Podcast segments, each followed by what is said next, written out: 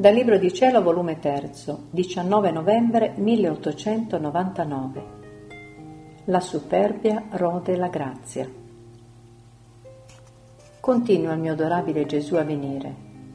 E siccome la mia mente, prima che Gesù venisse, stava pensando a certe cose che negli anni passati Gesù mi aveva detto e che non tanto ricordo bene, lui quasi per ricordarmi mi ha detto, Figlia mia, la superbia rode la grazia. Nei cuori dei superbi non v'è altro che un vuoto, tutto pieno di fumo che produce la cecità. La superbia non fa altro che rendere se stesso un idolo, sicché l'anima superbiosa in sé non ha il suo Dio.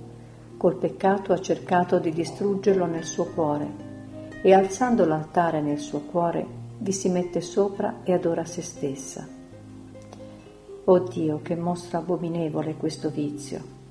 A me sembra che se l'anima sta attenta a non farla entrare in sé, è libera da tutti gli altri vizi. Ma se per sua sventura si lascia dominare da essa, siccome madre mostruosa e cattiva, le partorirà tutti i suoi figli discoli, quali sono gli altri peccati. O Signore, tenetela da me lontano.